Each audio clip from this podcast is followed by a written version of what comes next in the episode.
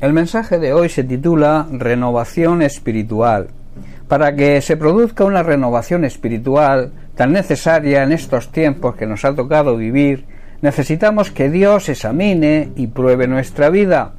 En el Salmo 139, versículos 23 y 24, el salmista en oración declara lo siguiente, y le dice a Dios, Examíname, oh Dios, y conoce mi corazón, pruébame y conoce mis pensamientos, y ve si hay en mí camino de perversidad, y guíame en el camino eterno. En este salmo, escrito por David, le pide a Dios que le muestre con claridad cuáles eran sus pensamientos más íntimos para saber si estaban espiritualmente alineados con su voluntad.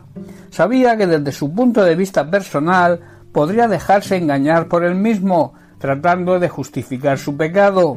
Esto también nos ocurre hoy a nosotros. Nos dejamos engañar por nosotros mismos. Tenemos siempre un montón de excusas y razonamientos. Todo el mundo lo hace, no es pecado tan grande, la cosa no es tan grave. Todas estas excusas y razonamientos pueden hacer callar nuestra conciencia cuando nos advierte que algo hacemos que no está bien. La realidad y la consecuencia de esto es que llegamos a cauterizar nuestra conciencia, a hacerla insensible, llegando a endurecer nuestro corazón y creer nuestras propias mentiras. El ejemplo de David es muy claro.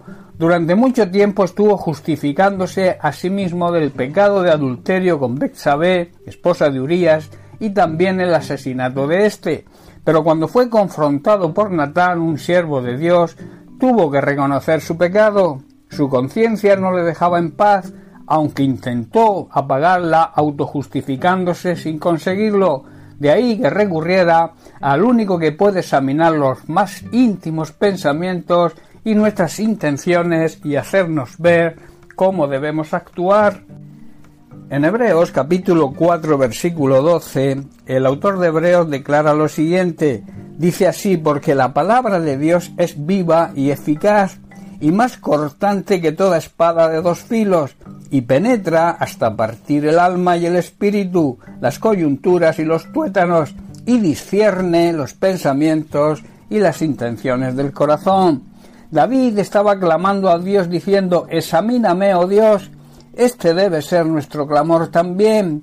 No debemos permitir que pase un minuto más en nuestra vida sin que Dios nos haga ver nuestros errores y nuestros pecados, que produzca en nosotros un sincero arrepentimiento.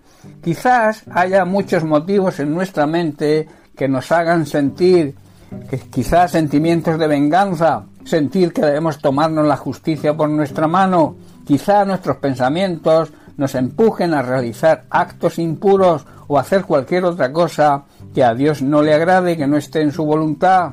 Tenemos, hermanos, un sistema de alarma que nos avisa. Se llama conciencia.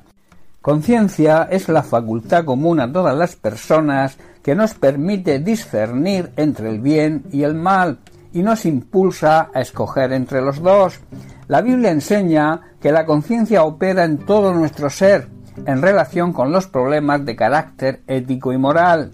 La conciencia es uno de los aspectos de nuestra semejanza a Dios, porque prueba y muestra que somos responsables ante el tribunal de nuestro Creador.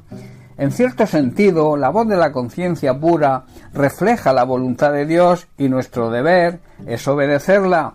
No obstante, el pecado influye adversamente en la conciencia y cuando ésta se corrompe va perdiendo su sensibilidad moral. Una conciencia buena y limpia, rociada con la sangre de Cristo e iluminada por el Espíritu Santo, tiene un discernimiento claro de lo que es la voluntad de Dios. Las personas deben procurar tener siempre una conciencia sin ofensa ante Dios y ante la gente.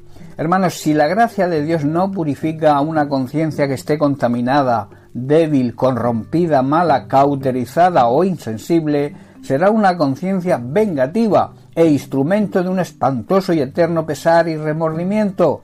Si se ha encendido la alarma de la conciencia, no la debemos obviar, no debemos ignorarla, debemos reaccionar con rapidez y ponernos en línea directa con el Señor y clamar a Él pidiendo ayuda y guía para vencer todo tipo de tentación.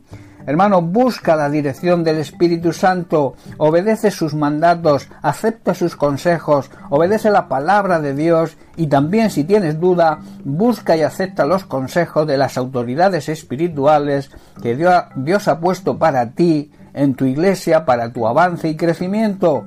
De la misma manera que Dios le envió a David, uno de sus siervos, el profeta Natán, para hacerle ver y que reconociera su pecado y sus consecuencias, se arrepintiera y fuera restaurado. Sobre nosotros también el Señor ha puesto a sus siervos, sus ministros, y los ha capacitado para la restauración y el crecimiento de su iglesia.